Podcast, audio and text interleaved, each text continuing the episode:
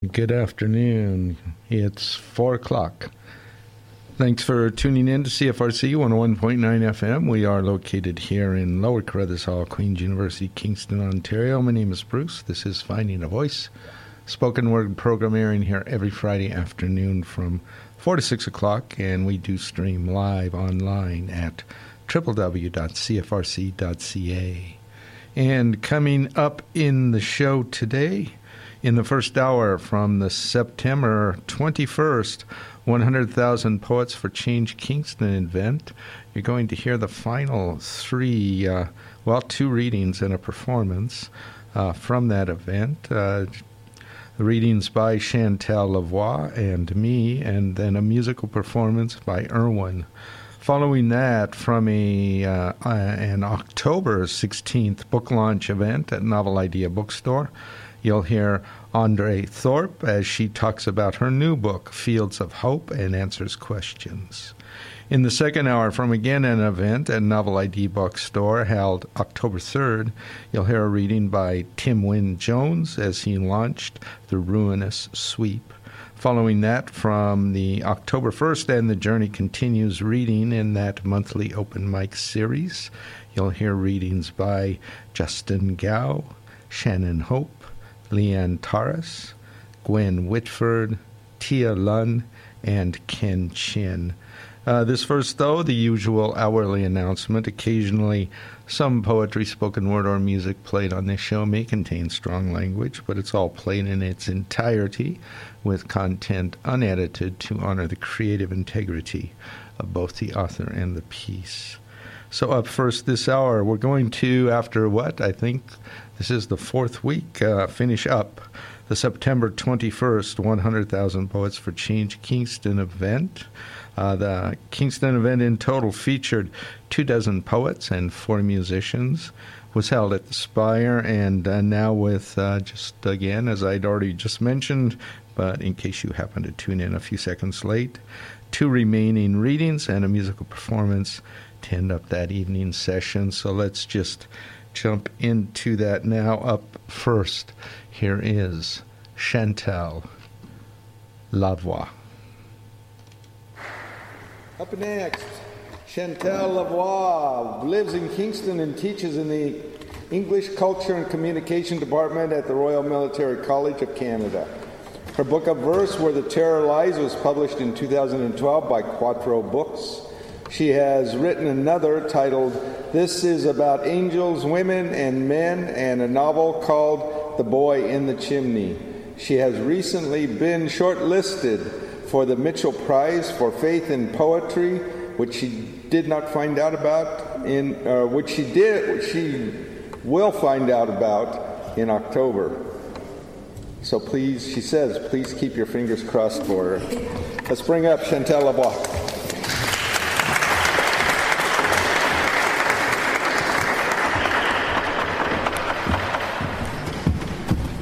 Thank you, Bruce, and yes, thank you to the Spire. This is it's inspiring at the Spire, isn't it? I like it. Although as I was coming, I, I mean, I've been here the last two years, but somehow I saw the sign, and because my eyes are aging, I, I for a second thought it said the Shire, and I thought, yes, poets and music makers are like hobbits, weird little folk that nobody pays attention to, but when they get going, they can get things done. So, but it's the spire, not the shire. That was the comic relief. Now, if these four poems were a suite and the suite had a title, it would be three poems inspired by CBC and a happy one. So you know what the first three are going to be like, but it, they're in keeping with the, the theme. Birth strike. So far, 200 have signed the petition in Ottawa, joining the thousands elsewhere, children vowing not to have children. A drop in the overflowing bucket, the world must be peopled, and all people don't have such choice. Still, it means something. When I was one of them, I didn't think I'd be a mother. The Cold War heating up, and missiles more likely than children. Destruction described as mutual, as if there were two sides. I imagine myself, and if it got that far, a child flashed out of existence. Me, and if it got that far, a child hairless and barren. It always happened in a flash, disappearance into ash. Or I imagined after the first strikes, men like wolves with guns and death under some rock. Now they see it as flash flood, wildfire, drought, starvation. This time it's a slow burn. A poem for Catherine McKenna, which begins with a quotation from this month by her Misogyny and climate denial seem to go together. A poem for Catherine McKenna. He sees you as taking his job away, and his car as taking food from his children's mouths. He doesn't have the luxury to think of great or great great grandchildren, so he shouts out the window at you, swears as he films you walking out of the movie with your children, their juice in reusable cups, I imagine, and strawless. You hold each by a hand and move as quickly as the slowest child. You become a straw woman the climate Barbie, targeted on the street. These attacks are increasing. Royal Canadian Mounted Police are assigned to guard your family without their steeds or red serge, ready to surge about you when words flung turn to objects. The angry men are angry because you aren't doing your job. As a woman, that is, bringing them food and keeping them warm. They don't know you're trying to bring them food. You're trying to keep them warm.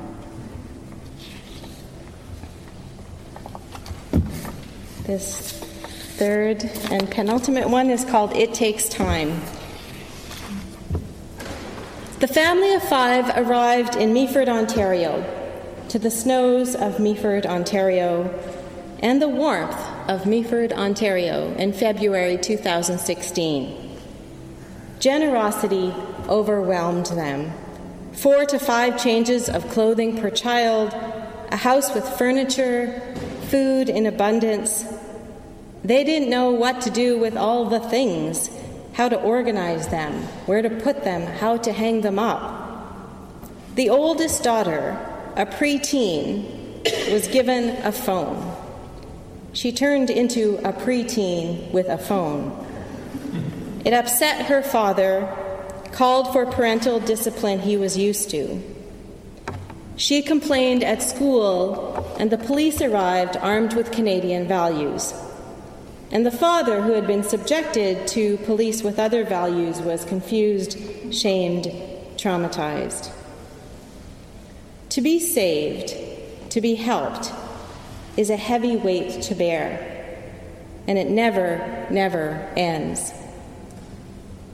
The snow must have crunched so loudly under their newly booted feet. The air must have echoed with emptiness. They all slept in one room of the many roomed house. It would have been lonely otherwise.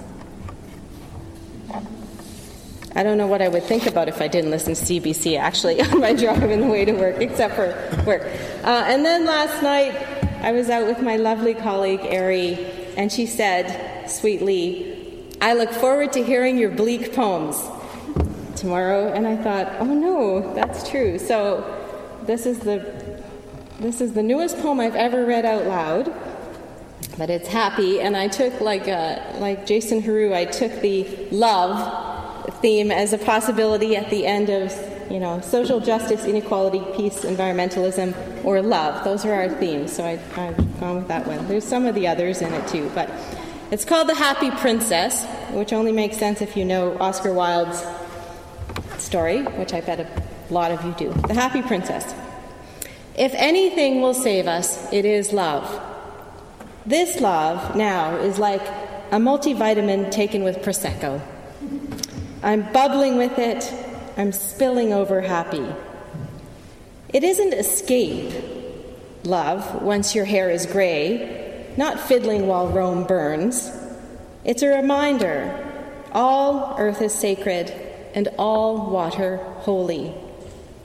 So hand the bucket down the line. The flames are scorching everyone. If we bravely give all ourselves away, chip by useless golden chip, jewel by blind jewel, still among the ashes, our hearts will remain, and God will call us back. If anything will save us, it is love. Thank you.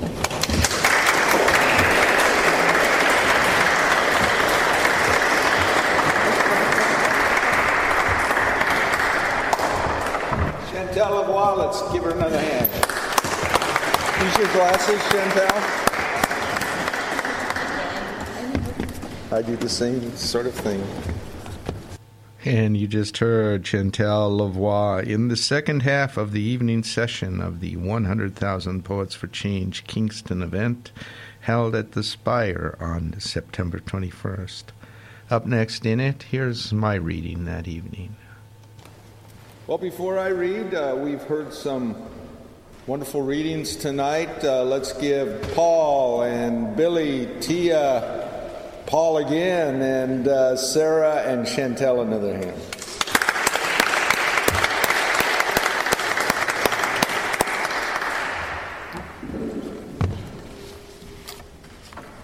This is called a crossing in a city. As you and I stand at an intersection, these corners of two streets crossing, the cars, the transports, buses, in their colors pass by with the swarms of pedestrians in their slow crawl on either side. You will watch, transfixed, perhaps enamored even.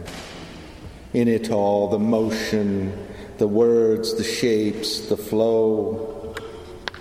I look at you watching. I want to tell you how foreign all of this is to me but cannot. I standing here only with a language you have already forgotten. In in a world consumed with wealth and number, having been in the prisons of either, I'd suggest that less is ever more that desire to be smaller, more minuscule, ideal.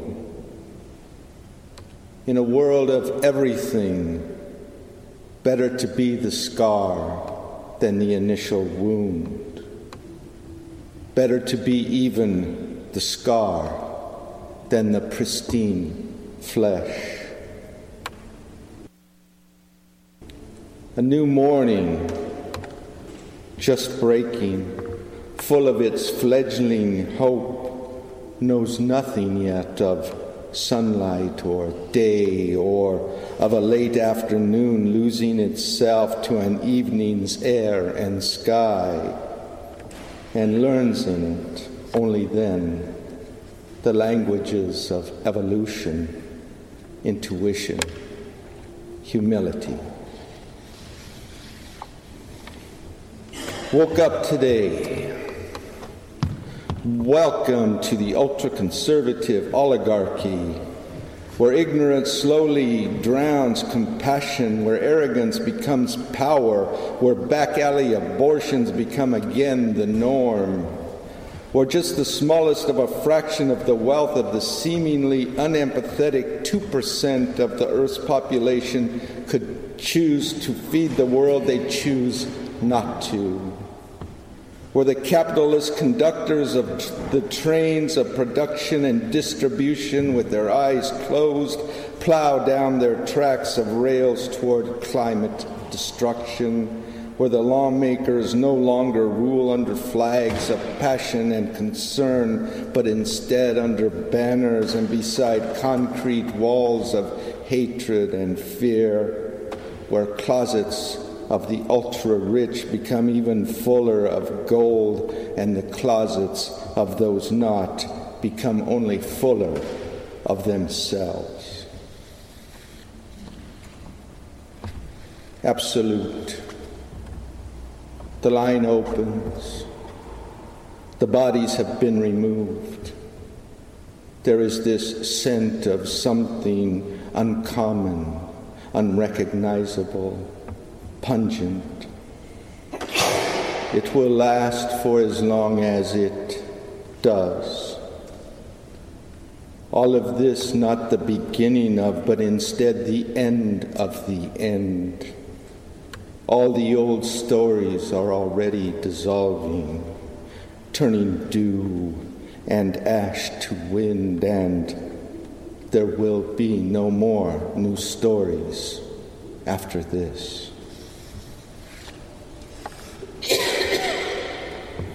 And my final poem, thank you for listening, a little bit lighter. When? When we, as a full human race, a culture, a society, an individual, when we ourselves can fully sense we are wrapped humbly in each our own soft layers of flesh, we realize in it we are not apart from, but instead a part of. We will see the full beauty, uniqueness, and depth of any other object, of every other living thing. Thanks.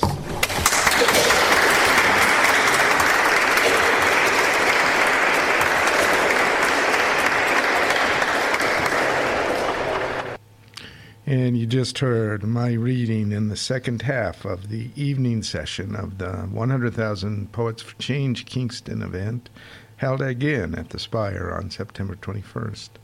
Up next in it, and the final performance that evening was a musical one, and here is Irwin with his. Here we go. As a folk singer, Irwin agrees with Maria from The Sound of Music, who said, A song is not a song until someone sings it. A song is for serving, and it is there to tell us that we are not alone, and that is what draws him to pick up a guitar and sing. Let's give a hand to Irwin.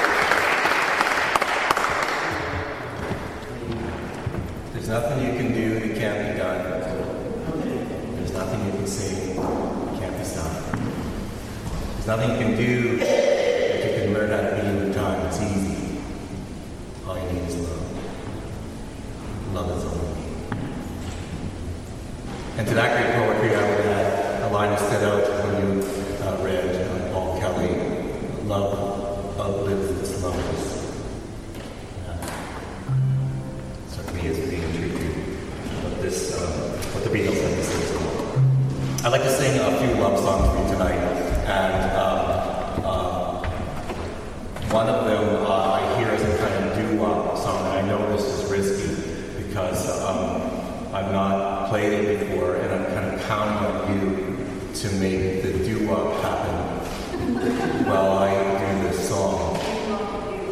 And I'll give you the part, and um, uh, let's just try this. If you can find the doo-wop. Your doo-wop would be boom ba da boom ba da boom ba da boom ba da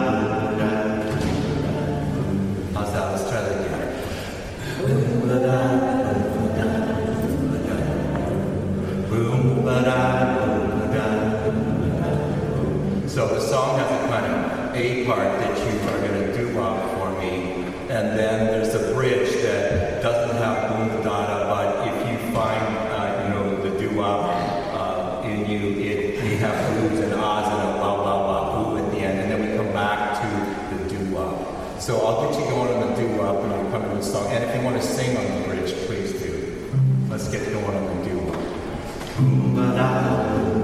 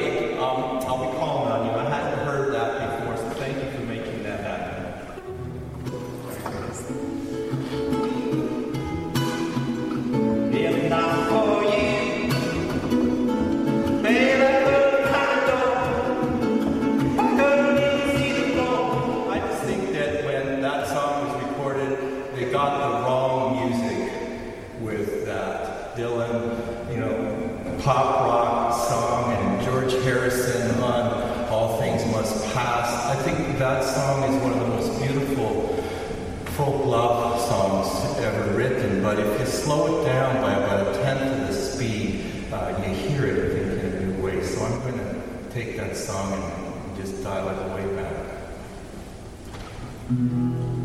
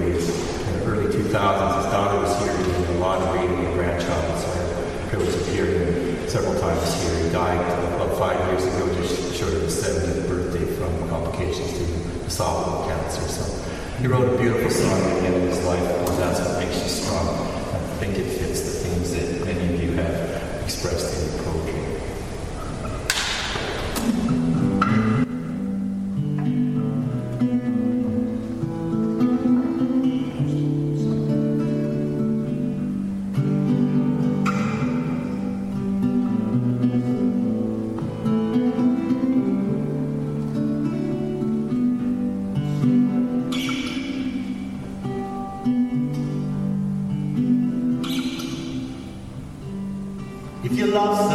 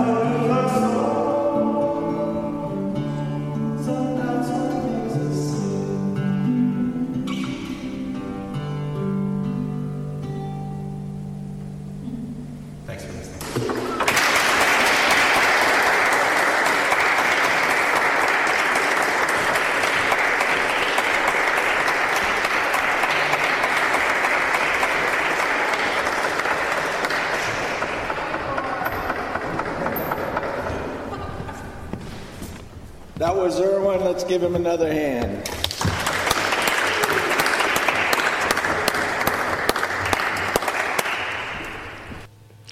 And you just heard Irwin, uh, musician who goes by C, his single first name in the second half of the and the final performance of the evening session of the 100,000 Poets for Change Kingston event held here at the Spire on September 21st.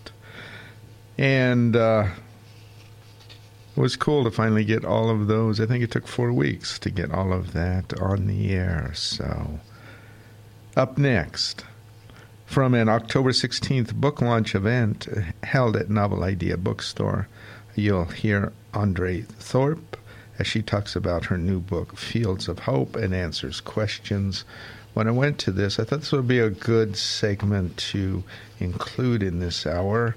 I'll explain it a little more after, but uh, let's go ahead. It, it ties in very well with the theme to begin with, but there was another sort of connection, and I'll explain that after this. So here again is Andre Thorpe. So, 10 years ago, I uh, was in Bermuda and I knew I was about to retire, too young to do nothing, so I took a photography weekend workshop with National Geographic in Miami, and I sat there and I looked at the pictures on the the big screen, and I actually started to cry because I didn't have any concept. Like it's one thing you look at it in the magazines, but when it's on the big screen, it was just like amazing. So I knew right away that's that's what I wanted to do, and um, so I went to see the instructor was Raul Touzon, and I um, went to see him and I said, okay, how much, how long, and where? I don't have time to go nine months in school.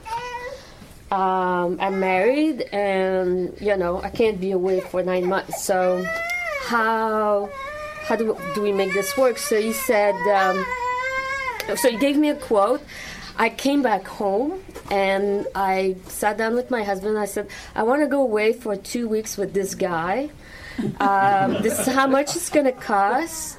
And this is what I'm gonna do. And all he said, is, "Can I see a picture of this guy?" and and then he said, "Okay, you can." wow. Can I see a picture of the guy? literally uh, you can ask him. That's exactly what he said. That's good. and um, i uh, so i went and it was intense. It was 15 18 hours a day of photography landscape photography. And um, i came back and i had the bug and i went to on another trip with him but it was with a group. And um, he had an assistant at the time, and she decided to work for this NGO in Haiti. And uh, so obviously the internet was not going to happen. And so he asked me if I would manage his business, um, whatever it was at the time. It wasn't much in terms of his website or newsletter, or things like that.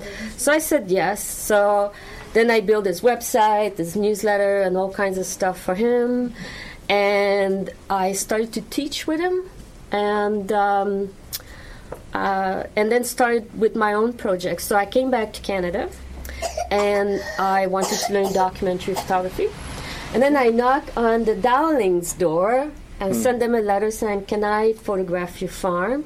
So they had a family meeting, and they were like, "Who is this woman?" and what would be so interesting here to photograph. Anyway, they let me in, and they figured if it doesn't work, we're just gonna say goodbye. So I started to photograph and got involved with some of the work inside the barn, cleaning, uh, cleaning after the cow, the cows, because there were many, um, and really enjoyed the farm work, um, especially cleaning the barn and some sections of the barn. She had her own section. There's my name on it now. um, so anyway, I I really enjoyed doing it, and then in the middle of all that, I was taking pictures, and then they didn't realize I was there anymore uh, at some points, and there's some pictures they had no idea I was taking them. And then each time I was every day I would sell, send the pictures and and we would chat about it and have some fun and laugh and and some were funny more than anything else. And um, then after two years at the Dowling and uh, Root Radical, which is side by side, it's the same family. One is vegetable, the other one is at the time was a dairy farm and beef cows. And um, then I started to work with Jesse over there. And uh, then I added Ironwood Organic and then the Lavender Fields. And um, yeah, four years later, it's five farms. And um, well, actually, we are five years later, five farms. I decided to have create a book and do a fundraising with it. Um, and that's what we're doing now. And all the proceeds is going to Loving Spoonful, Oh, wonderful. uh, Red Clover over there, and Young Agrarians, which is an organization that supports uh, young farmers across the country. Sweet. So, um, and then once it's all sold, we have 500 copies so far. We sold about 150, so I'm hoping to sell 200 by November 1st and write a nice check before I go away for the winter, and then um, and then when I come back, get back at it and finish it up. And if it does well, then maybe come up with another book in four or five years from now and do another fundraising if it's successful because it's really making a difference in our community and also turning it into a movement for like there's a lot of people that know nothing about i was very ignorant myself uh, about local farming uh, sustainable farming. Um, i knew organic versus industrial but i didn't really have a good understanding. I was a business person. I was my when it comes to money, I'm very black and white and pragmatic. and I just had no concept of how um, this community was working and the impact they had um, on the local economy and also sustainable farming and organic farming or even if it's not organic just having the awareness on climate change and the impact on the planet and, mm-hmm. and so on. So through this book, uh, it gives me the opportunity to dialogue with people. I know a lot of people, and whoever wants to hear the story, I'm, I'll talk. And and you know, it's like even today, like I was talking with my bank because I need some cash to go to the U.S. and says, "Oh, so tell me more about uh, um, Loving Spoonful." Well, I said they just collected twenty-six thousand pounds of vegetables, surplus vegetables, and distributed it all in the community. He says, "You're kidding me." I said, "Yeah, that is what we are doing in this community. So why are we not doing this everywhere?" Um, and it's it's just a matter like circulating that kind of information, mm-hmm. and all of a sudden people start to wake up and and start to say, well, we can do this in our community too. So, and then you create change. So that's that's my goal. And it's what I do with my time. Sounds wonderful. I have fun. so, and because of hope, I have hope. Indeed. Wonderful. Hey, well, you know, you know the story already, but you're here. so yeah, yeah, I was impressed when I read that story this week. How much food they collected that would otherwise go nowhere. Yeah, they do a good job. And getting all these volunteers too. Mm-hmm. That's like what I find very impressive. Mm-hmm and distribute all that food within the community as well. Andre, will you answer some questions? Sure. Um, I was wondering if you would tell us about like some particularly challenging days that you faced on farms. Blue skies. I'm not. There are pictures to be made with blue skies, but I'm not it's, it's not something for me that gets me going. Um, I like I like to work like I followed, for example, the farmers at Emily's farm, and you were one of them, like for hours, and photograph and do the same picture over and over. And it, what's gonna make this picture different than the other picture is the sky or the light and and, and is chasing that moment to me. And I love drama in my pictures. I, I, I just love that painting feel to it, kind of, but creating it in the camera as opposed to creating it in the Photoshop. Like there's several pictures, like the one with Gabe's, like you know, with the leak, and the, like wait for that you know how many pictures I took for I have those leaves framing his face with the wind? I spent four hours on my belly to oh take poor Gabe, he didn't know what to do with me. He started, he's actually, he started to sing because he was just like, he didn't know what to talk about anymore. And he was like working on the, the leeks, right? Cutting them and removing the, the leaves, some of the leaves. Um, and I don't know what happened. I just like saw the leaves going around his face and I kept, and here it was. But before I got to that moment, I was on the other side. He had his jacket off, then he put the hood on. And just the fact that he has the hood on, it covered the other t shirt with the whatever title was on there. And then the magic, and the sky is dramatic. It's just like perfect. Hmm. Right? So, images to me, it's sometimes you're lucky, but you know it's like anything in life. You sometimes you have to be patient and be there and luck comes with your patience. It's your reward right? The same thing with jesse. I don't know how many hours i followed jesse. And took the same picture over and over and over. Um, but that barn like the light changes from morning to night and depending if it's raining or not it, it's, it varies. And all of a sudden you have a beam of light that i've never saw before. It's like whoa that's that's nice right? Like that sheep with the bird the, the bird the chicken on it. Bah that's the name of the sheep. Um, you know he had to be at that spot with the chicken on his back and the light had to be like at that moment.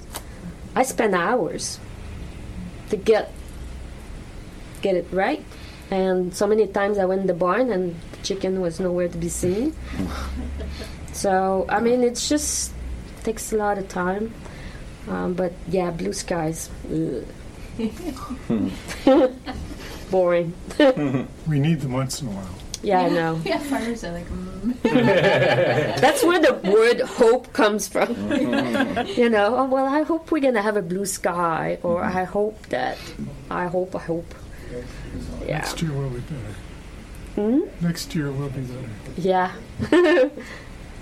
so that's, yeah. Okay, we're just gonna do a little bit of business, Okay, that's good. I think. Like that, there it is. Sorry, all right. That's okay. I lost you. Yeah, so, Twenty-two bucks and a Would nickel. you consider like moving to different farms, or Okay. like if you were to continue the farm photography? yeah, I'm going to Project? have different farms. Um, like, You may tap. I think I'm going to change the way I've been working. Okay, well then shove her. uh, maybe have one farm and spend the whole week there. So if there's 20 weeks in the summer, it's 20 different farms. But I, I want to start working One with bag. farms who have young children who doing out there?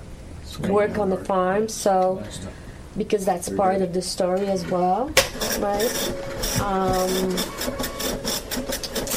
different farms, maybe a little bit bigger, different, but organic, still sustainable farming. Um, always like in that kind of those parameters. But I did get. Um, um, it's funny because I did a presentation and uh, there was one farmer that is I, I guess I was using not all the farmers on this in this book is organic and um, this farmer was not and was in the presentation and took offense that the fact that she thought that this whole project was just organic farmers and she basically said publicly she will never support this project because I'm only supporting organic farmers. Hmm. I'm like, okay, so yeah. I think you know, I think it's to continue and if if we're gonna create a movement like I started and maybe an advocate for sustainable farming, um, in there you need to stay within this parameter. But that doesn't mean like just in order to provide information, why not do one industrial farm and talk about what are the differences? Um, I don't know. We'll see. We'll see. But I think I, I to spend like the way I used to, um, it's a huge time commitment, and it's at the end. I, I don't know if it's.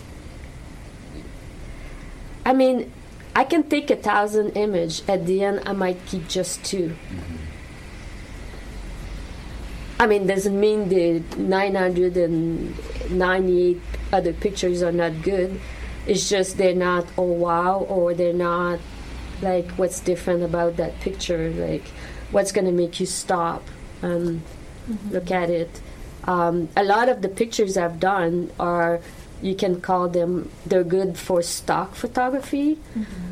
but to make a book is big mm. that that picture has to be over here, not over here. And even when I went through the editing process, I, I got some help from Ernesto Bazan, who's um, a very good photographer, has pl- published uh, many, many books, and is world-known photographer. And he said to me, he said, send me your best 100 pictures. And he trimmed it down to 43 and i was just like "Ugh." what does that mean right? It's not that the other 57 were not good. It's just like there's 43 that are over here the rest is over here. So that makes the rest of the work like here. Um, so it's, it's understanding like what's the difference. Is that going to make the cover of a box cereal box or it's going to make a book and what kind of book? Is it um, like a book that's going to be created to teach farming? Right? For example i took for i don't know how many hours pictures of cow pie. Right? And the ecosystem in there. And um, so obviously that's not going to make this book. But the farm used it into their like like for example eric does articles writes articles all the time. He's used many of my pictures that i'm like oh my god i did that picture like uh, but i would never use it for the book. But it's good for an article. So and that's the difference. Um, talking about cow pie. So I have I have a friend in Palm Springs who's taking over my Facebook management because she's a social media guru. And she literally told me she says you need to put these little video together talking about cow pie because people are just because of the name they're going to listen to it. And that's you in, if, if you make it interesting enough, no more than a minute and a half, talking about, and I told her, I said, this is what I learned from cow pie, this old ecosystem, and certain bugs need to be there, and you know the health of the field depending on what kind of bugs. Da, da, da, da. And I went on and on for about two minutes. She says, "You need to tape this." I'm like, "What?" right? So, yeah. So Health of the cow, too. Yes, the whole digestive system. I can mm-hmm. talk about that. You know, it's like I like, and it's funny because you meet people, you s- start talking about things like that, and you realize, oh my God, I learned a lot of stuff on the farm. It's fun. Hmm. You didn't know that, right? I didn't know that, and I'm glad I do now. but I, I didn't know so much about any of this until I started to see you put this book together, and and and uh, uh, it's it's been a real education for me. It's Yeah. been wonderful. Well, it, it's been. I I- it, this was a. You know, people say sometimes, "Why are you doing what you're doing?" I said, "Well, this was just. Uh, it was fun to do, but it's a gift that life has given me to do this, because I learned a lot and it changed. Uh, it it changed me as a person. As it's not that I wasn't bad. I was bad before. It just gave me a, a very new way of looking at things and life and and also like learning from people like Eric and, and Peter and just like okay why don't you slow down a minute like you know as you know I have energy like for 20 people um, just to chill chill out and what really matters and simple things can make you very very happy and all of a sudden oh let's let's get rid of stuff and it change you. It really changes you. Uh, for me it, it did that and, and then my husband is starting to be scared because I'm shedding a lot of stuff. And he's like are we gonna have any chair left? It's just yeah. So it's been a, a good time. Wonderful. so that's the story. Still recording. No, I haven't turned it on yet. No. it was wonderful. Thank you very much. oh god it's funny And uh, you just heard Andre Thorpe as she talked about her new book called Fields of Hope and answered questions in a very casual conversation.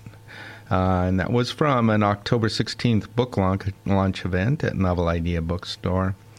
And I, again, getting, I mentioned this before I aired it, having just finished up today, I know he's finishing up today, uh, four weeks of the 100,000 Poets for Change event, in which environment is uh, very uh, one of the main themes in sustainable uh, environment. And uh, uh, so, in addition to that, uh, one of the agencies that our event, or the 100,000 Poets for Change event, uh, what we were donating to is Loving Spoonful. Happened to find out that evening that uh, proceeds uh, uh, from this book, uh, part of the proceeds from this book, are going to go to the same agency. And so, again, for all those reasons, I thought it would be perfect to just air her launch uh, that evening and that book uh, directly behind the conclusion of that uh, day long poetry event. I'll tell you what, why don't we uh, just do this and I will be right back. I'm David Suzuki. The average lunch or dinner travels 2,400 kilometers to get to your table. Eating local means combating global warming. The future is on your table. Eat your way to a healthier planet. Find out how at davidsuzuki.org. Friday evenings at 6 p.m. here on CFRC, listen to Saltwater Music, a show covering all musical genres from the East Coast of Canada. Celtic, of course, but also rock, jazz, blues, folk, and a lot more. I'm your host, Rob Carnell. Tune in to Saltwater Music Friday evening from 6 to 8 here on CFRC 101.9 FM. Or you can catch us on the web at www.cfrc.ca. And for our listeners out east, that's 7 p.m. Atlantic and 7.30 Newfoundland.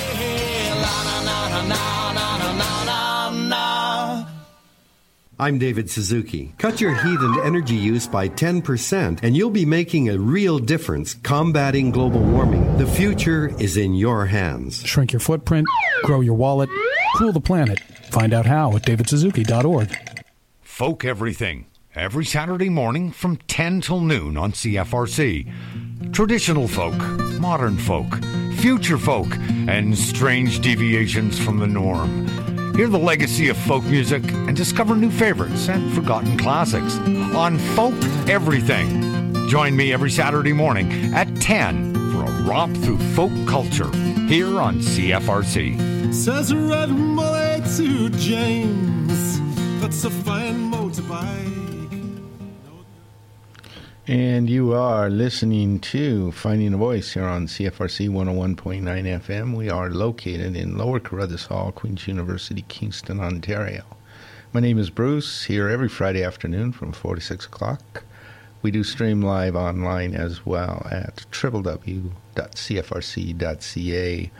I do have a few minutes here. Uh, I don't think I will have any time. I'm not sure yet, but it's going to be tight uh, the end of the second hour. So I do want to share a few upcoming events. There aren't as many happening, but still quite a few this coming week. So we'll see if we can get through those. Uh, so I do want to do that. But before I do that, I want to say thanks for tuning in to the first hour, uh, which is nearly done today, and hope you can stay tuned to the second hour as we uh, continue with another reading uh, and uh, book launch and uh, readings from uh, another event uh, to fill that hour. And I also want to mention that I do usually at the end of each hour is that uh, each show, each hour is actually separate, uh, uploaded to my blog space each week shortly after the show ends and after I get home. And that blog address is Finding a Voice on CFRCFM.wordpress.com. It will remain there from, for four years. So, tell you what, uh, let's go ahead and I want to mention one call first because it expires in, on uh, November 4th, so coming up very quickly. Uh, but, and I'm not going to go into details because there are a lot here. I will give you a link if you're interested. But uh, Kingston uh, Poet Laureate Jason Heroux, uh, in conjunction with the Kingston Frontenac Public Library, uh, the two are seeking six emerging, emerging or practicing poets who are 14 or older who are interested in a free 60 minute mentorship session uh, with him. Uh, and they have uh, an, a list of things that, to do if you are interested. It's also going to be held at uh, on two each, the one-hour sessions on three different days at uh, looks like three of the different branches, so all over town, sort of. And uh, the deadline for submissions is Monday, November 4th at 5 p.m. So it's coming up. You've still got a weekend if you're interested. What I would suggest is look for that uh, uh, on their website, www.kfpl.ca. And they are seeking people who, because there are just a limited number, as I understand it, of positions, they're looking for uh, poets who have not already had a session to try to open it up uh, to a few new poets. I don't think I'll have time for any other uh, to share any other submissions uh, this afternoon. I'm going to move straight into uh, the events. Uh, there, uh, I will mention briefly that uh, there is one weekly event coming up that's also tied to that same website, um, www.kfpl.ca. but it's the Frontenac Public Library. So this is an event. There are let's see, four other opportunities uh, to take part of this. It is uh, National uh, National Writing. Uh, see, I'm trying to get the right National Novel Writing Month. Uh, it's abbreviated NaNoWriMo, NaNoWriMo, I guess. And uh, so they, the Kingston Frontenac Public Library is offering four sessions. they're all Monday nights through the week of uh, November at different locations. So, again, uh, check the website www.kfpl.ca. And uh, let's go ahead and jump into there is uh, the weekly session. I'll just mention quickly. Uh, it's the Limestone Writers Writing Group. Uh, they're open to all genres of work, and they meet every Wednesday night from April from September through April at 7 p.m. in room 239 of the Stauffer Library. If you're interested in it or even more information, contact David at dpratt, P-R-A-T-T, 1939 at hotmail.com. Coming up this Tuesday will be the next in the And the Journey Continues open mic reading series. Um, so the next reading in it held at the Elm Cafe, which is 303 Montreal Street. And uh, Doors open at 6:30 after the cafe closes at 5. Reopens the doors at 6:30. Uh, readings start shortly after 7 o'clock, uh, after the lines clear. So, the Elm Cafe, if I didn't mention it already, is at 303 Montreal Street. It runs from 7 to 9:30. There's a book launch at Novel Idea coming up this week as well on Thursday, November 7th at 7 p.m. I'm not sure if I'm saying his name correctly, but it's Mark uh, Zulik. I think it's Z U E H L K E.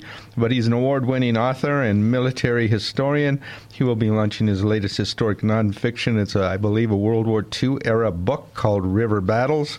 Again, that's at uh, Novel Idea Bookstore, 156 Princess Street, corner of uh, Princess and Bagot. I'm going to jump to Saturday only to let you know there is another National Novel Writing Month event that's going to be sponsored by a local bakery restaurant. So it's an all night thing. It's from Friday, November 8th. I believe that's right. It would be. We're the first today. Friday, November 8th through 7 p.m. through Sunday, uh, November 9th, or through Saturday, November 9th 7 p.m. So it runs from 7 p.m. on Friday to 7 a.m. next Saturday. Again, it's at Fardella's Restaurant and Bakery. There is a Facebook uh, event notice for it. It's called A Night of Writing Dangerously. Use that to ta- uh, to uh, guide you there, and uh, you should be able to find out. I'll probably announce it again next week as well, since it happens it begins right after the show. Anyway, we are now sort of well into hour two. Is like uh, almost two minutes after five. I don't know how that happened, but you are listening to Finding a Voice here on CFRC 101.9 FM.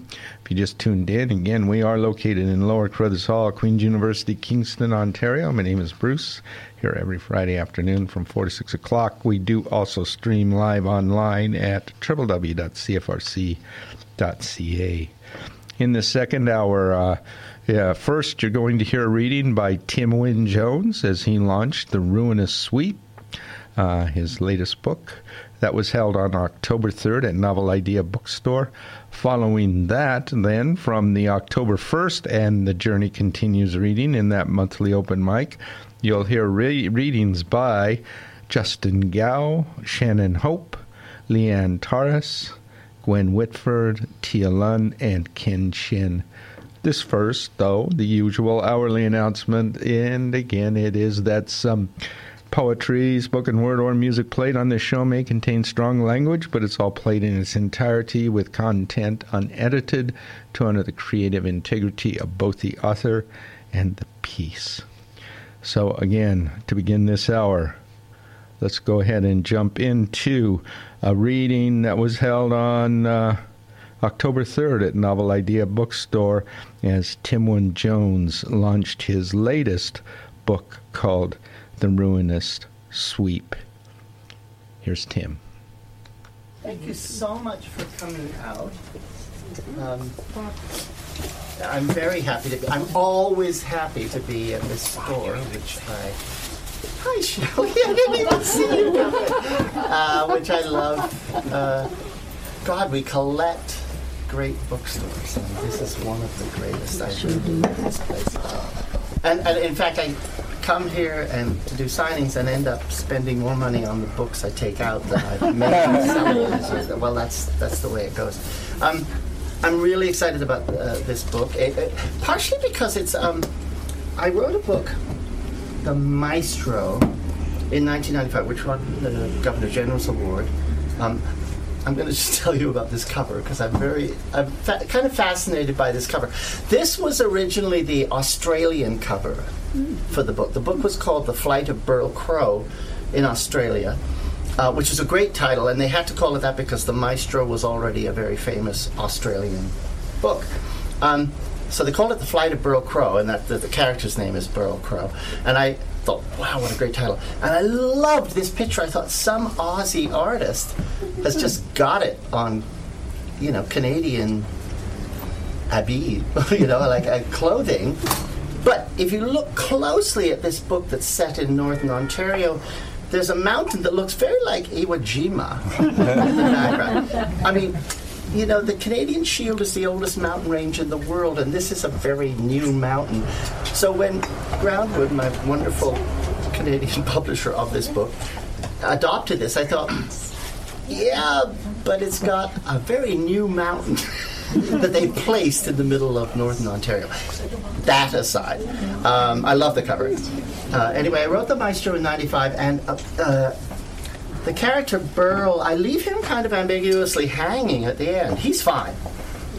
But I don't say, and then everything worked out swell. Um, because I don't tend to do that. But, because I don't think anything's ever swell. But anyway, that's that's a whole other thing I've talked about with my shrink. But uh, I didn't say that. But also his his abusive father. I don't say what happened to him. And for years, I mean, since 1995, so that's quite a few years ago, I still get letters saying, "So what happened to Burl?" And more importantly, what happened to his father? Did somebody run over him in a truck? Um, did he drown with weights tied to his feet? You know, they have fantastic ideas of what, how he might have died. And I thought for many years, I thought I should. I'm not the kind of person who writes sequels, but I thought I should write a sequel and just put them out of their misery. You know, um, I didn't um, because. Because that might have been successful and I've avoided success. I'm a Canadian writer. I've avoided success at all costs. Um, no, partially I just don't write sequels. I don't.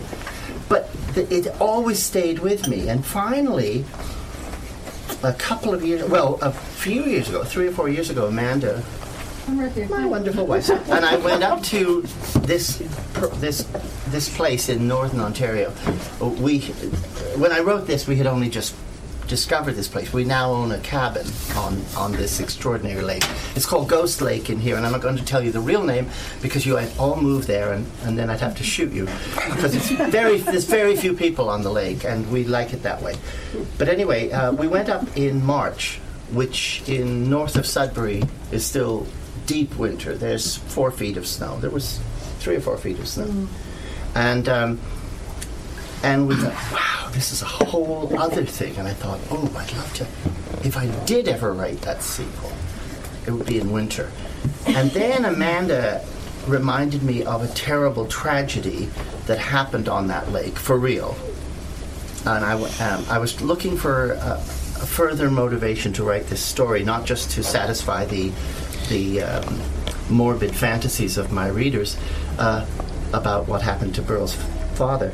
Uh, and I went, oh my god, yeah, that's that's it. So I decided to write it, but to write a sequel 25 years after the first book suggested to me that well, young Burl is old enough to have had a 16-year-old son in this time period, in real time. If we, you know, if we write it in real time, and I went, oh, I'll write an intergenerational sequel. So in this book, uh, Nate, who's named after Nathaniel Gow, who is the maestro, very loosely modeled, no, not very loosely, almost completely modeled on Glenn Gould. Um, we couldn't use his name because of litigious people. Um, but he is Glenn Gould. That's the first book. You should get this too. You don't have to. You don't have to. This book is standing. It's a standalone. Um, but in any case, uh, uh, he's named Nate, he goes up to uh, Ghost Lake again um, with a very different kind of burden than his father had all those years ago. So I'm going to read a couple of uh, readings. Is, is this my copy? Yes, it's got notes in it. Um, uh, I'll read a couple of uh, uh, uh short readings. The first um, is chapter one, and it's two, min- two minutes long if you've got something you need to do. I know the World Series starts tonight, and I'm sure some of you are just dying to get The dream.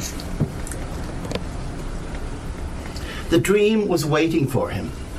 Dodge Hoybeek under a thick sheet of crystal clear ice, his eyes wide open, his fingers scraping at the glassy ceiling above him, his mouth screaming, bubbles pouring out, and his long blonde hair trailing behind him in the black water. Then somehow the streaming bubbles formed themselves into words. You gotta come, man, you owe me. And Nate, kneeling on the ice above his friend, his bare hands flat on the surface, frozen to the surface, tried to speak but couldn't, as though he were the one who was drowning. You owe me, Nate. It's your fault. I'm sorry, Nate shouted. I'm so sorry. It was like he was looking into a warped carnival mirror, unable to say anything, unable to do anything except throw his head back and howl. He woke up, his heart beating like a two stroke engine. Had he really howled? He listened to the ticking stillness. No one was coming, so maybe not. Last fall he'd howled, good and loud. He'd woken time and time again with his head pressed to his mother's chest, her arms around him, his father standing just behind her, his hand on her shoulder, strong and calm. I've got to find him, Nate would say, and his mother would shush him, and he'd yell at her, No, you don't understand. He, he needs me. He's waiting for me up there. Eventually, he would wear himself out. It's all my fault, he'd say. It's all my fault. His voice would grow hoarse and the tears would come, and finally he'd lay his head back down on his pillow. His mother would fuss with the covers as if he were a five year old, touch her fingers to her lips and place them on his forehead, a benediction. Then she'd leave him. Then she'd leave the room. But his father would stand there in the dark, stand guard until he fell asleep. Stand there as long as it took. So that's the tone of the book. I'm going to jump uh, ahead a bit because I wanted to introduce an important character in the book, or sort of introduce.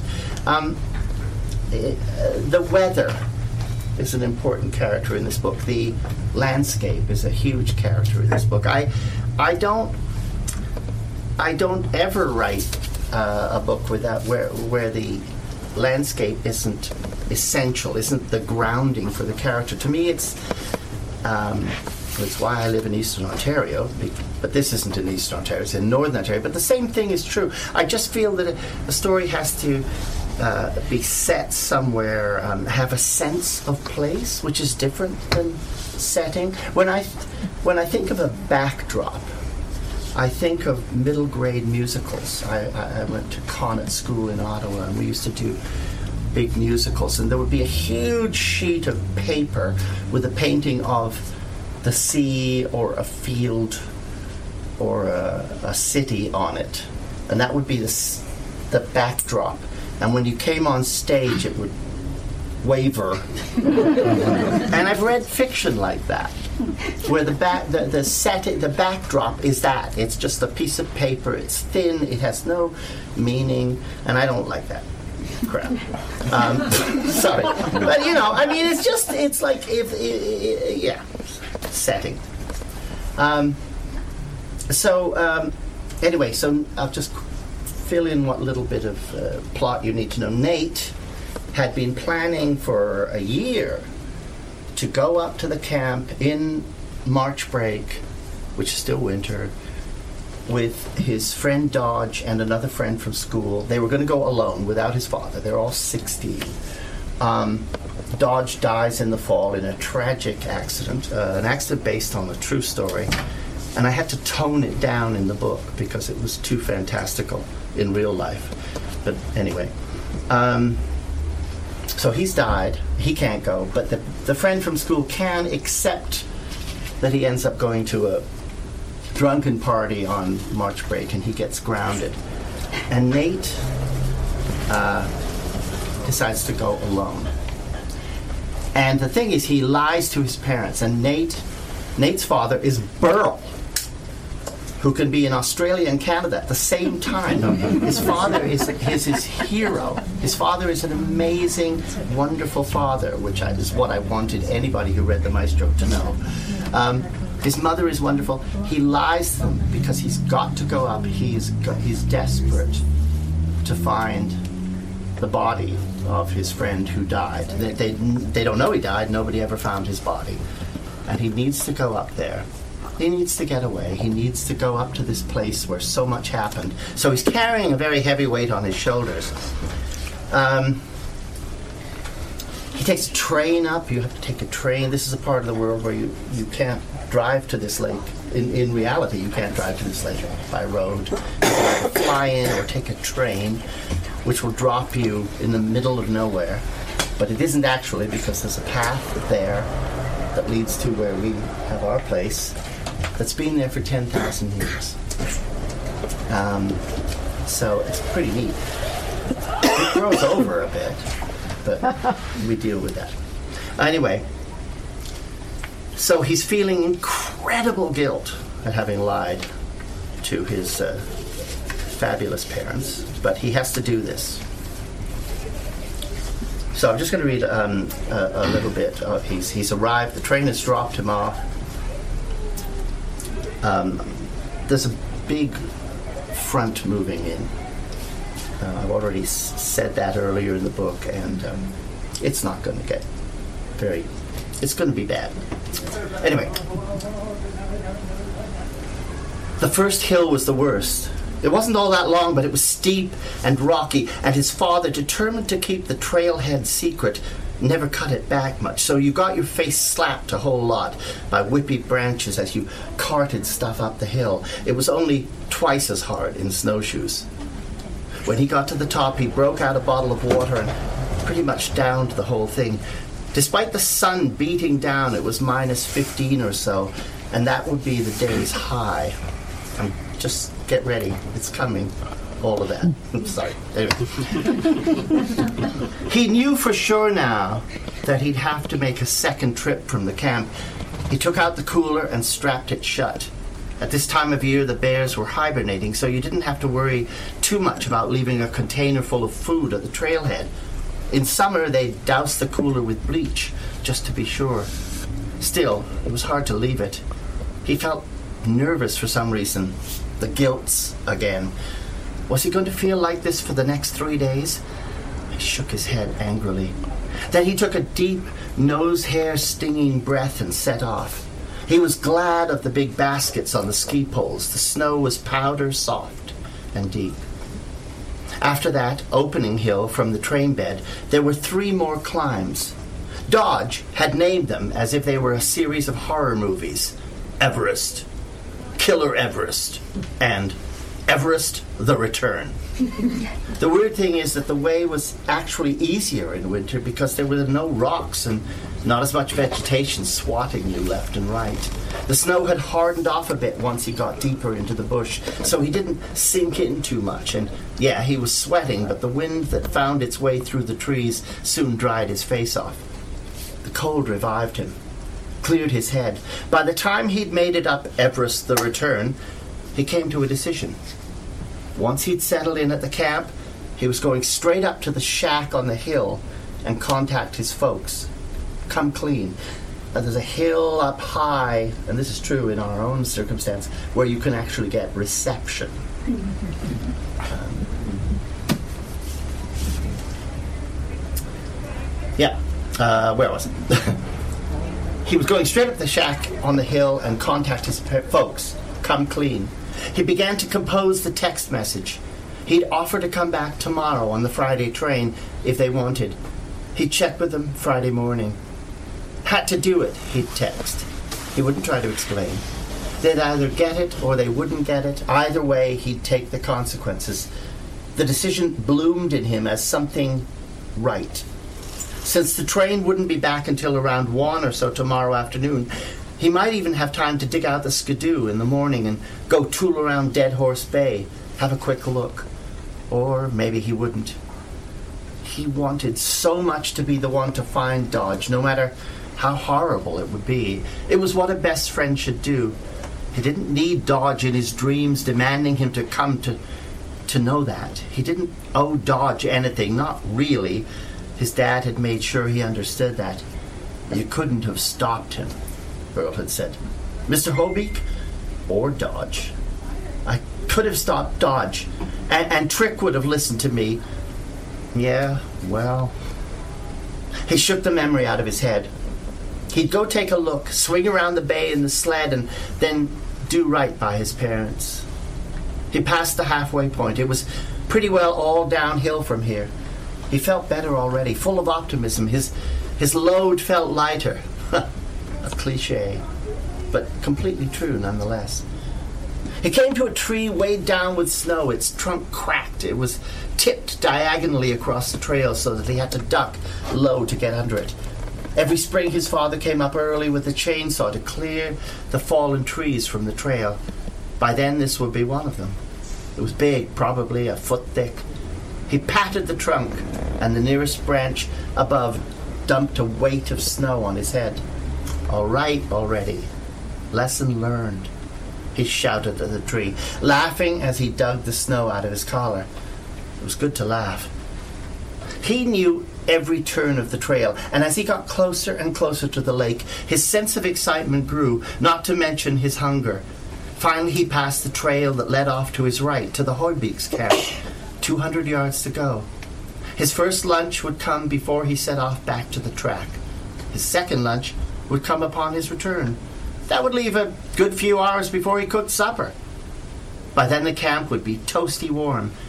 He had a thriller to read on his Kindle, some new music downloaded on his phone, and there were cards if he wanted to play some solitaire. It was all good. It was all going to be okay. And then suddenly he stopped dead. It wasn't all good. It wasn't going to be okay at all. A door opened. Just that. The Scariest sound in the world. Da, da, da.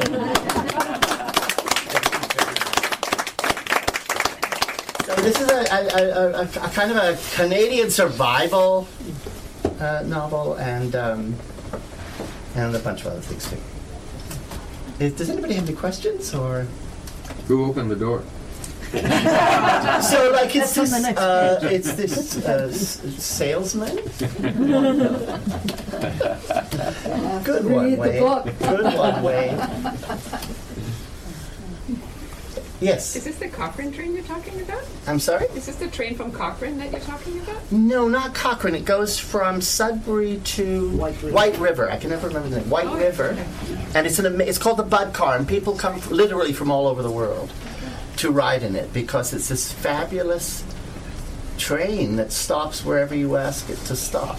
Well, you don't ask the train; you ask the people on it. It's not a children's picture book, um, although. Whoa!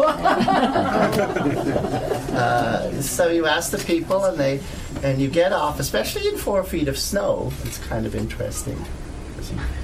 you put your your snowshoes down so they can put the packs on that. You're up to your waist. So in my case, anyway. Um, and then you, yeah, you go in. It's wonderful. So it's a real adventure because it's you can't know when the train will actually come. It, it comes when it comes, and there's very little in life now that you know that we're at that at the mercies of things like that. And we seem to claim it. Yes. So you were writing this there in the cold? Is that what mm, you're saying? Mm, no, I, I I don't think I've ever written up when we go up to this lake. We oh, don't we don't No, no, no. I, we do write about I, I when we go up there. I think my wife and I both made a decision that we would never actually physically work on writing while we were there. We do. I think you do more writing than I do. I just I don't do anything, but but just take it all in. I just take it. All, I take it all in, and um, but when we were there in the winter, it was so exciting and fabulous and um, frightening on some level. In fact, when we went out that time we went out, the train didn't come for five hours. For five hours, and it was 20 below.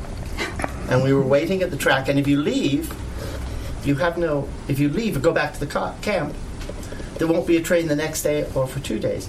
So you have to keep waiting, and it's it's it's a kind of Canadian um, masochism. Masochism. It's kind of. It's like. But then when you see the light coming down the track and you are dead, it's really exciting. Should So- do that thing where you, the kids have little huddles built at the side Well, of their own. You can light fires, yeah. you- we, we can light we can light, fire, light, light fires on the track, melt them a bit. The train cars crashes. um, yeah, no, you can. I You did that home from Banff out in Alberta once. Yeah. Yeah. yeah, no, it's uh, uh, but it's it is very, and uh, I think part of the thing we love is that the clarity of your vision. It's like, oh, we're going to die unless we take charge of this, and I, I, I kind of, well, we love it. It's a train that goes up on the uh, the CPR track, so it's going on the freight track. So a lot of the vagaries have to do with whatever freight trains are going through. So sometimes you will get this wonderful optimistic joy. I hear a train! I hear a train! And it's a- oh my God! It's a freight! Stand back! It's 150 cars that are not going to stop for you. Um, anyway, no, it's a, it's a wonderful place, but also. Um, obviously, the story is not just a survival story. It's about uh, it's about grief. It's about the weight of grief and and and, and how it. Uh, I, um, I think if I had a if there was anything that was a model for this story, it would be. Uh, this sounds very weird. The movie Dead Calm. Has anybody seen the movie? The Australian movie Dead Calm with Nicole Kidman? And um, yeah, and and the movie starts with Nicole Kidman driving to the airport with their little baby, and she's meeting her husband, who's come on leave. He's a naval officer, and there's a it's raining, and there's a crash, and you don't need to be told. This is all during the credits that that baby dies, and the next thing you see is their yacht out on the Pacific Ocean, and they're in it. And at that moment, the movie goes from being a it's still completely realistic, but it's gone into a world of, of grief and, and what happens to them out there on that boat. You can either take as completely real or you can take as the manifestation of living through the most awful thing in your life. And, and so and that so I, I I love that movie for that extraordinary uh, segue um, and I and I, I that's what I, I tried to use in this book. Anyway. Thank you very much for coming. Thank you.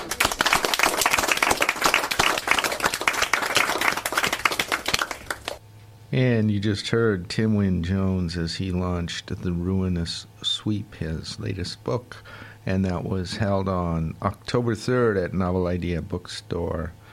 And I'll just uh, mention here you are listening to Finding a Voice here on CFRC 101.9 FM. We are located in Lower Carruthers Hall, Queen's University, Kingston, Ontario. My name is Bruce. I'm here every Friday afternoon from 4 to 6 o'clock. We do stream live online at www.cfrc.ca. And I was going to air uh, some recorded announcements here, but I think I'll just save those for the end of the show. And instead, we're going to move uh, right now into uh, the And the Journey Continues uh, reading. It, this one was held October 1st. Uh, it's in that monthly open mic series held at the Elm Cafe. And in the rounds, so whenever I air readings from there, you're always going to hear them grouped in anywhere from two to five people, usually three to four, and which I believe is pretty much the case. Yes, it is. Uh, two groups of three this afternoon, so you're going to hear the first six readings uh, from that evening in October 1st. Hard to believe that's coming up again on Tuesday night. I don't know where this month went, so. Anyway, that aside, let's go ahead and up here you're going to hear from it Justin Gow, Shannon Hope, and Leanne Taras in that order. First up tonight is Justin Gow. Let's bring him up.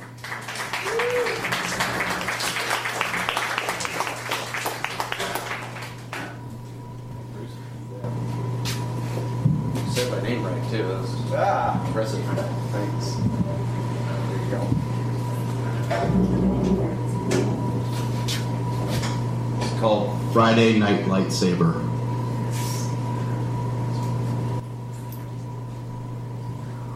Throw me a bone. I've been trying to turn this doghouse to a home. Change the locks out, bought a gnome.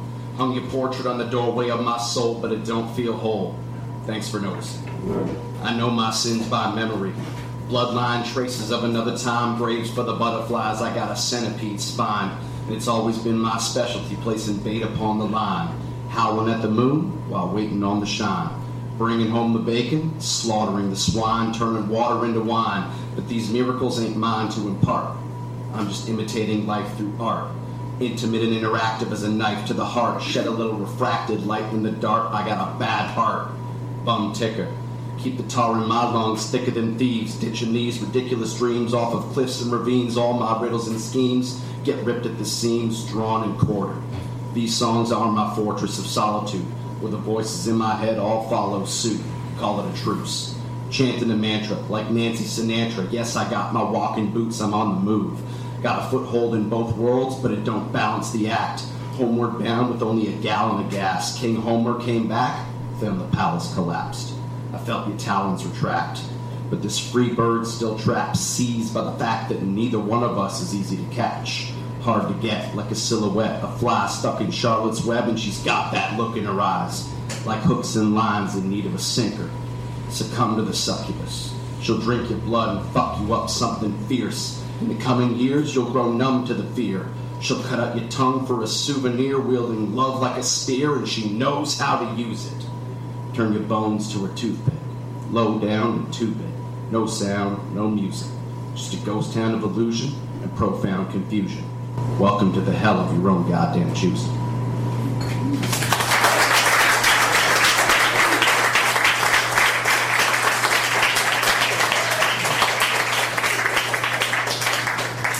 As we give Justin another hand, let's bring up Shannon Hope.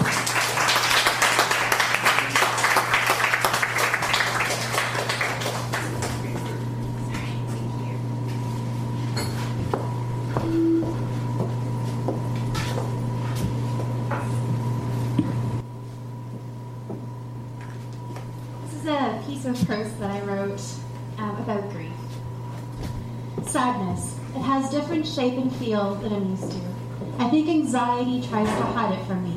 But you see, when I confronted anxiety, sat with it, asked it to unbolt its door, what I found on the other side was a trembling grief. She bears a different face, softer, rounder, more beautiful, but ghastly. She's aged considerably since we last saw one another under full light. In fact, she's now half corpse, half alive. And it's the still aliveness that terrorizes me the most about her. Death I can sit with. Death I can kneel before and kiss on the cheek one last time. It's the unsanitized in-between beingness I most dread, and it's anxiety who closes the casket mid-wake, pretending the cries within are just the sounds of my post-war insides. But now I'm home again, and now grief is propped up next to me. I can see the rise and fall of her chest as she breathes, even though her hands and feet have long since decayed. I feel the not yet roots above calling to sink into her soon to be soil, but she has not yet become earth, so I politely tell them, not yet. But I can see she's been pointing towards them. Like God in Michelangelo's creation of Adam, except her fingertips are more like ashes on the tip of a dying cigarette. They point towards the hope of what is yet to be breathed to life. I know she too is meant to be creator, but I've kept her here in fear of the created. I've kept her here because I'm afraid of what might grow from her will never be as beautiful as she once was. Her state of present tense dying and this tension between invincible being and inevitable nothingness is the last I have. There's pieces of my own memory that have embalmed her out of loyalty, out of resistance to acknowledging the decay of what is. It's my own fears that I have carefully powdered her face with to conceal the lines I don't want to read. It's my own fears that applied the lipstick to her frown, so that if she should ever speak again, her words might be framed in color. And maybe she'll stay just a little bit longer because she'll have more to say. I do these things because I hate that her thin, aging skin and the limp compliance of her drawn down lips tell me she's not what you, she used to be.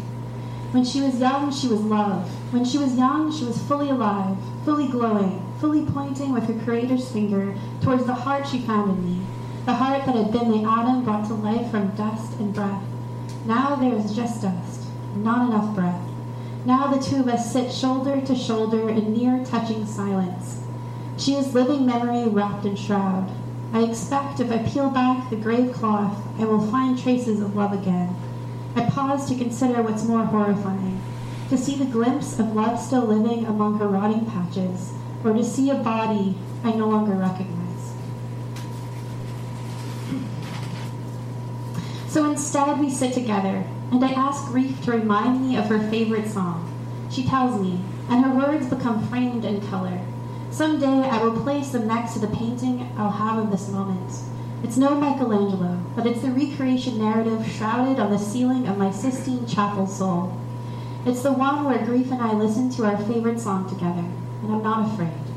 It's the one where I see that she still glows and is still beautiful, and though she is draped in linen, I feel the outstretch of her right arm, ash tip finger pressing into the tip of my now strong heart, the heart that has been made new in this moment and I realize it was me who had been trying to grow from her almost earth all along. So I rest my head on the rise and fall of grief's chest and tell her it's okay to go. I tell her that when our song is over, I'll invite the not yet roots to become, so they can sink deeply into her soul, deeply into her soil, so that I can become what rises above her grave, so that I can feel her beginning, her end pressed against my own, my love. And when our song ends, when I feel grief's chest become still, I will lift my head from her body. I will kiss her cheek. I will invite anxiety back into the room, reach my hand out for his to hold, and say thank you. Thank you for leading me here, for unbolting the door, for giving me space to tremble next to her again. And anxiety will squeeze my hand with an understood solidarity, because he's always seen himself as more pallbearer than mortician.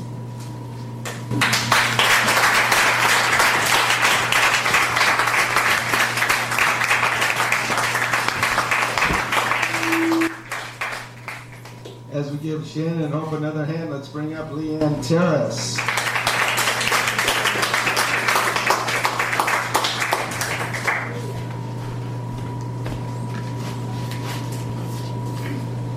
Mending. Where is your wound?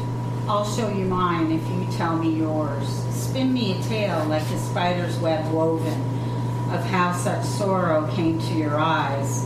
Like a frightened tiny bird, you breathe a timid little life. What is your wound? I'll tell you mine if you show me yours. But you'll have to walk the lands of castles haunted, navigate between gardens of nettles, have to wander the labyrinth and suffer through turbulent storms. Where will your wound take me? Down a path broken, cutting feet on chipped porcelain, stepping through fire like some raving mad saint, clasping the hands of malevolent ghosts. Where is your scar? I'll show you mine if you show me yours. Fourteen inches of sawed bone and knitted flesh. Stitches like that come from the jaws of a great beast, or the hands of a surgeon fitting ball into socket like A into B. This is nothing, I say. It is the traces of that not visible, like crickets in the night glass, grass. Where is my star most precious? The cracks of my mind, healed over with toughened skin and blessed by the blessed light. Where is your scar? I showed you mine, now you show me yours.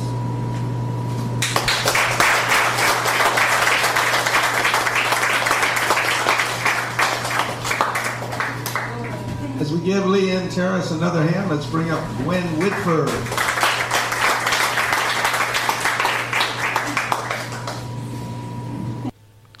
And you just heard Justin Gow, Shannon Hope, and Leanne Taras in the October 1st, and the journey continues reading in that monthly open mic uh, reading series held at the Elm Cafe. Up next from it, uh, and you already heard me introduce her, so just pretend like you that was on hold and you can use it for this. You'll hear readings by Gwen Whitford, Tia Lund, and Ken Chin. Good evening, everyone.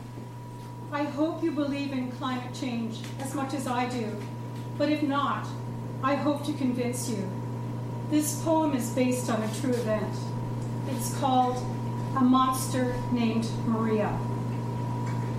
When word spread throughout the land that an unwelcome visit from Maria was planned, Nature Islanders paid her little regard, for only two weeks aback they had prepared for Irma, who ultimately altered her track. Perhaps Maria would do likewise. She seemed somewhat unpredictable, as she kept changing her trajectory until the last minute, but by then it was too late. Her shrieking presence intensified by night, the uncontrollable tantrum provoked extreme fright. As a category five, the incessant howling, screeching, and screaming sounded like a devil's tirade, an unreal reality. Terrified inhabitants, cowering in their dwellings, wondering about the manner of her wrath, for she was truly enraged, showing no mercy, tossing trees like matchsticks, stripping foliage with tremendous ease, ripping off roofs with wild abandon, pounding down torrents of water like Noah's flood centuries later, except no creature was spared her frenetic fury. Once stable mountainsides trembled with the swipe of her hand. Boulders, mud, and uprooted trees tumbled down grossly swollen rivers, smothering the capital, creating an eerie ghost town covered in sand and stones, thrown ashore by tsunami like surf. All through the night, the people pleaded, prayed, begged for mercy and an end to Maria's relentless torment. God help us! They whimpered, huddled on the bathroom floor, hiding in a cupboard, crouched on the kitchen counter as the river rushed in, hanging on for dear life to a closet door, trembling under a mattress with no roof overhead. If this doesn't end soon, we will surely die! They sobbed to each other in the blinding blackness while Maria carried on her evil antics outside. Finally, just before daybreak, after eight hours of torture, Maria moved off to wreck the lives of people elsewhere. But there were no sighs of relief, rather, piercing cries as survivors took in the surreal scene a desolate landscape, apocalyptic in design. The once stunning verdant landscape ruined beyond recognition, barren, brown, and bleak. Nothing remained where it once had been, if it could be found at all. Lives lost and people missing, crushed under heavy objects or swept out to sea. A little girl wrenched from her father's tight grasp. Gone forevermore. Eden, as the nature island was once known, was by Maria's hand completely destroyed. Despite the terrible tragedy, God fearing, resilient residents continue to pick up the pieces and put their lives back together two years after the monster named Maria ravaged the land. While this sad narrative may bring a tear to your eye, let's act with climate consciousness without asking why. Even though the direst difficulties seem far away, it's the only way to ensure life continues long after today. Thank you.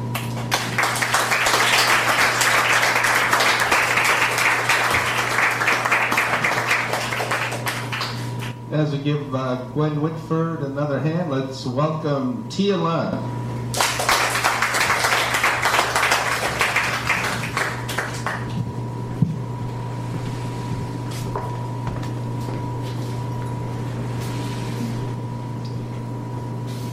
Forget me nots all the way down.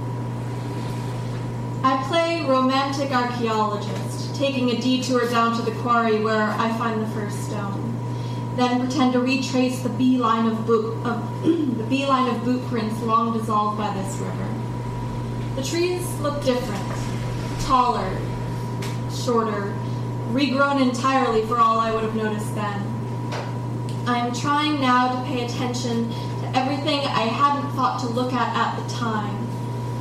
Always in some way deficient, always somehow distracted. I think I'm trying now to collect the moments I haven't thought to save in the moment, which is to say, I am pretending that whatever I wrote under the bridge has been remembered, and over clean white paint I take a new note I'll forget. I keep picking these flowers only to bruise them, wither them at the touch of a fingertip. By finally having them, I make them into something lesser than they had been when I wanted them. Maybe then I should leave the wanting alone. Let it be what it is destined to be unfulfilled, supposed to be unfulfilled, or else wanting won't be wanting anymore.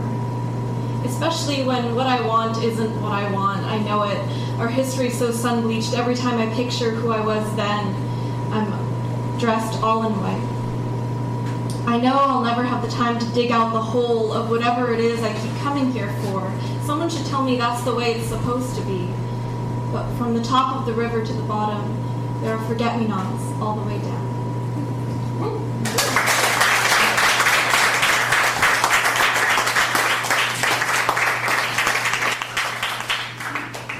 As we uh, give Tia another hand, let's bring up uh, Ken Chan.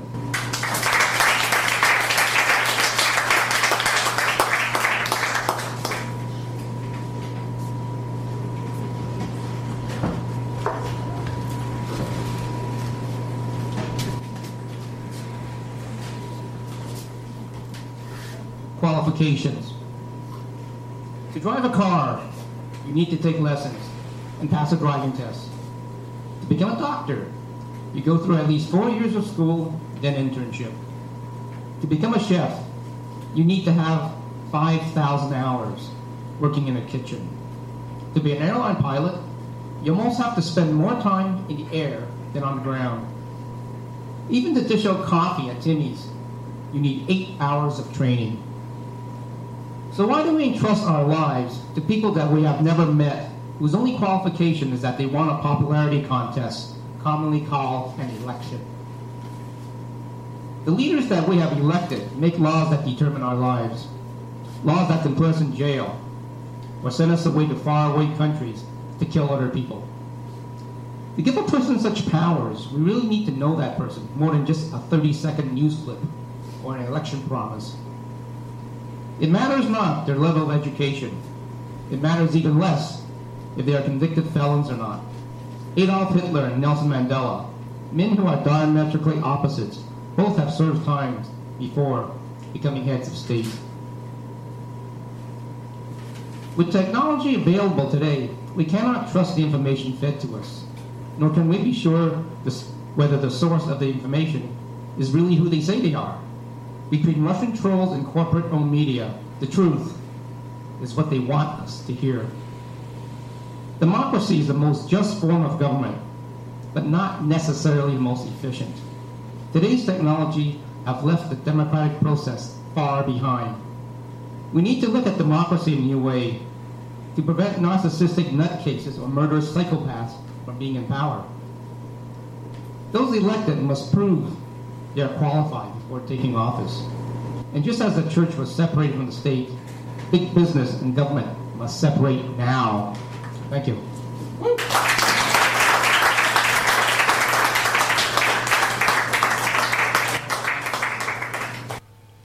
And you just heard uh, Gwen Whitford, Tia Lund, and Ken Chin uh, from the October 1st and the Journey Continues reading in that monthly open mic reading series held at the Elm Cafe. And uh, those will be the last uh, readings I, uh, I will air this afternoon. I do have some messages I have to play, and it looks like I do have a few minutes to share some events too. Uh, but before I do that, uh, tell you what, let's do this first. I mean, if there's a listener-supported radio station, it means that people can get daily, every day, a different way of looking at the world.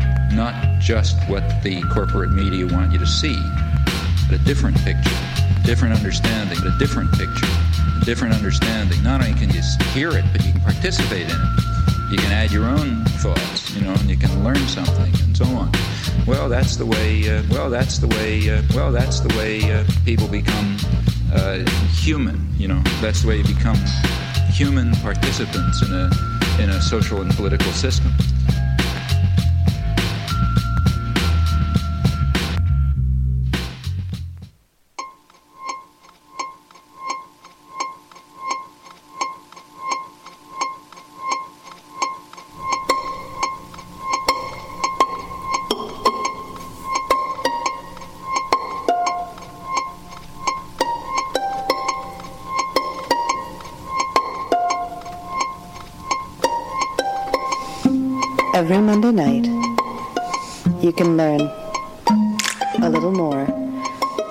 Classical music and what it's doing today. Listen to Counterpoint, hosted by myself, Selena Chirelli, here on CFRC 101.9, Monday nights at 7.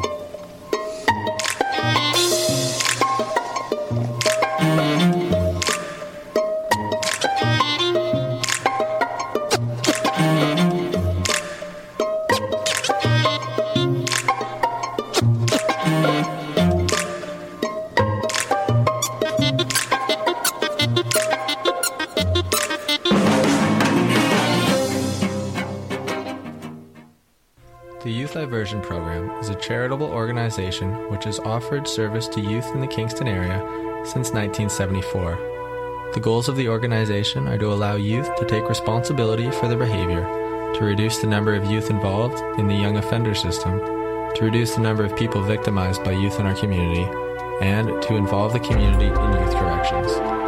The Youth Diversion Program believes that all members of our community have the responsibility to provide all youth with the opportunity to develop and grow to their fullest potential. They work in partnership with the community to develop quality programs to assist youth to make positive changes in their lives and at the same time take responsibility for their actions. For further information, call 613 548 4535 or email info at youthdiversion.com.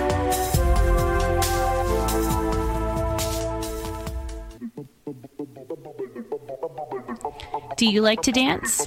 Tune into The Hustle with DJ Bolt every Friday night between 11 p.m. and midnight, where you'll hear all the newest dance, electronic, French touch, booty bass, ghetto, deep, and tech house remixes and more. Let The Hustle take you to midnight and beyond at 11 p.m. on 4 to the Floor Fridays, only on CFRC 101.9 FM.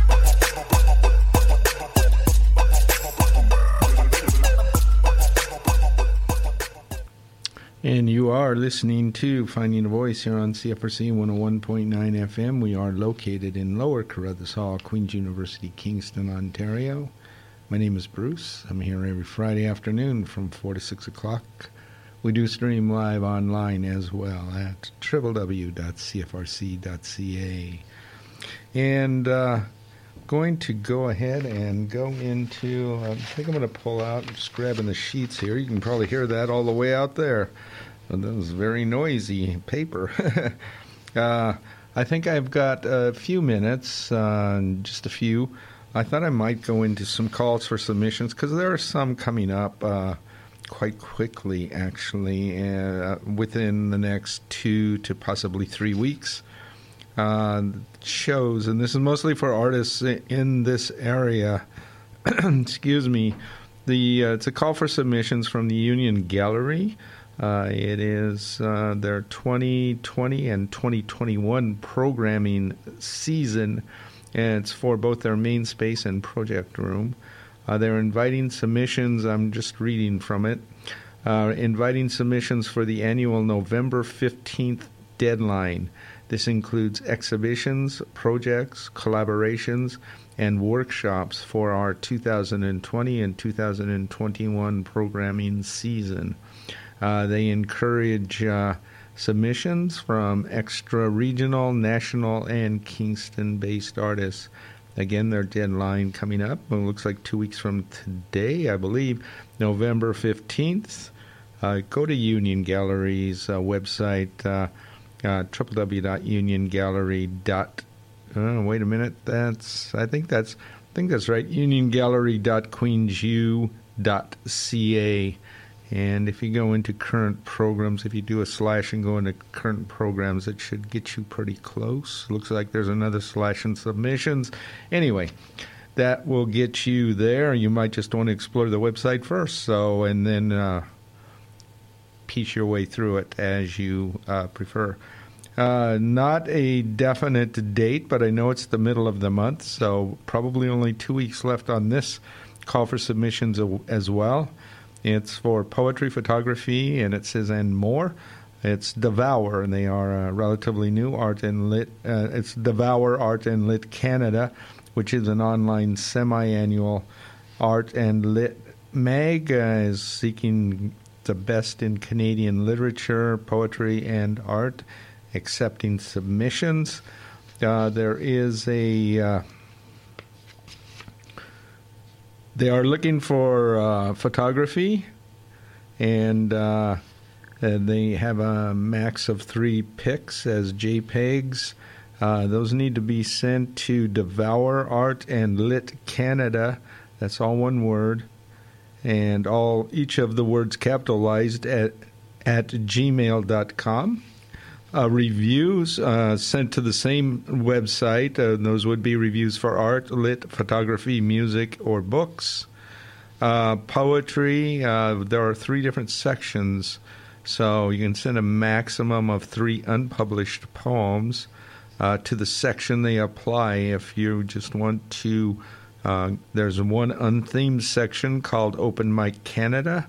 it's April, uh, you you would want to send those to April Bulmer. Her address is a, a, April A P R I L B U L M E R dot poems at gmail dot com. If you're under 25, uh, Bradley uh, McCl- uh, McLean McLean uh, runs or uh, edits that section, and it's his name, and it's uh, B R A D L E Y M C I L W A I N at gmail.com. If you have poetry that's definitely Canadian, uh, quintessentially Canadian uh, is the other section, and uh, it's either ideas and imagery that are typically Canadian, should be sent to me. Uh, Bruce dot so it's B R U C E dot K A U F F M A N at hotmail dot com. Uh, so yeah, that's cool. And it's coming up probably around the November 15th. So you've got a couple of weeks. Also, Free Lit Magazine's uh, deadline is the 20th. Uh, they're a bi-monthly online magazine. They're celebrating their fifth anniversary with this November issue, and they are a theme. Although they encourage a loose interpretation of it, and the theme this month is happiness, and I think that's going to take me out of here. I want to thank you for tuning in today. I hope you enjoyed the show. Hope you can tune in next week. Just a reminder that after I get home, uh, these uh, both hours will end up on my blog space at Finding a Voice on cfrcfm.wordpress.com. Will remain there for four years. Hope you can stay tuned to Saltwater Music coming up at the top of the hour uh, with Rob Carnell. Two hours of East Coast music. And uh, how we doing for time here? It looks like we're pretty much dead on. So thank you again for tuning in today. Hope you have a great weekend, great week ahead. Thanks a lot.